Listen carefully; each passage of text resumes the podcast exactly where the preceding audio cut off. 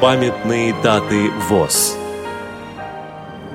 3 июня. 105 лет со дня открытия первого съезда слепых в Германии. 5 июня. 55 лет со дня создания Института повышения квалификации Всероссийского общества слепых. Ныне Институт профессиональной реабилитации и подготовки персонала Всероссийского общества слепых «Реакомп». 6 июня. 150 лет со дня рождения Ивана Устиновича Здановича, врача, общественного деятеля, основателя Минского училища слепых.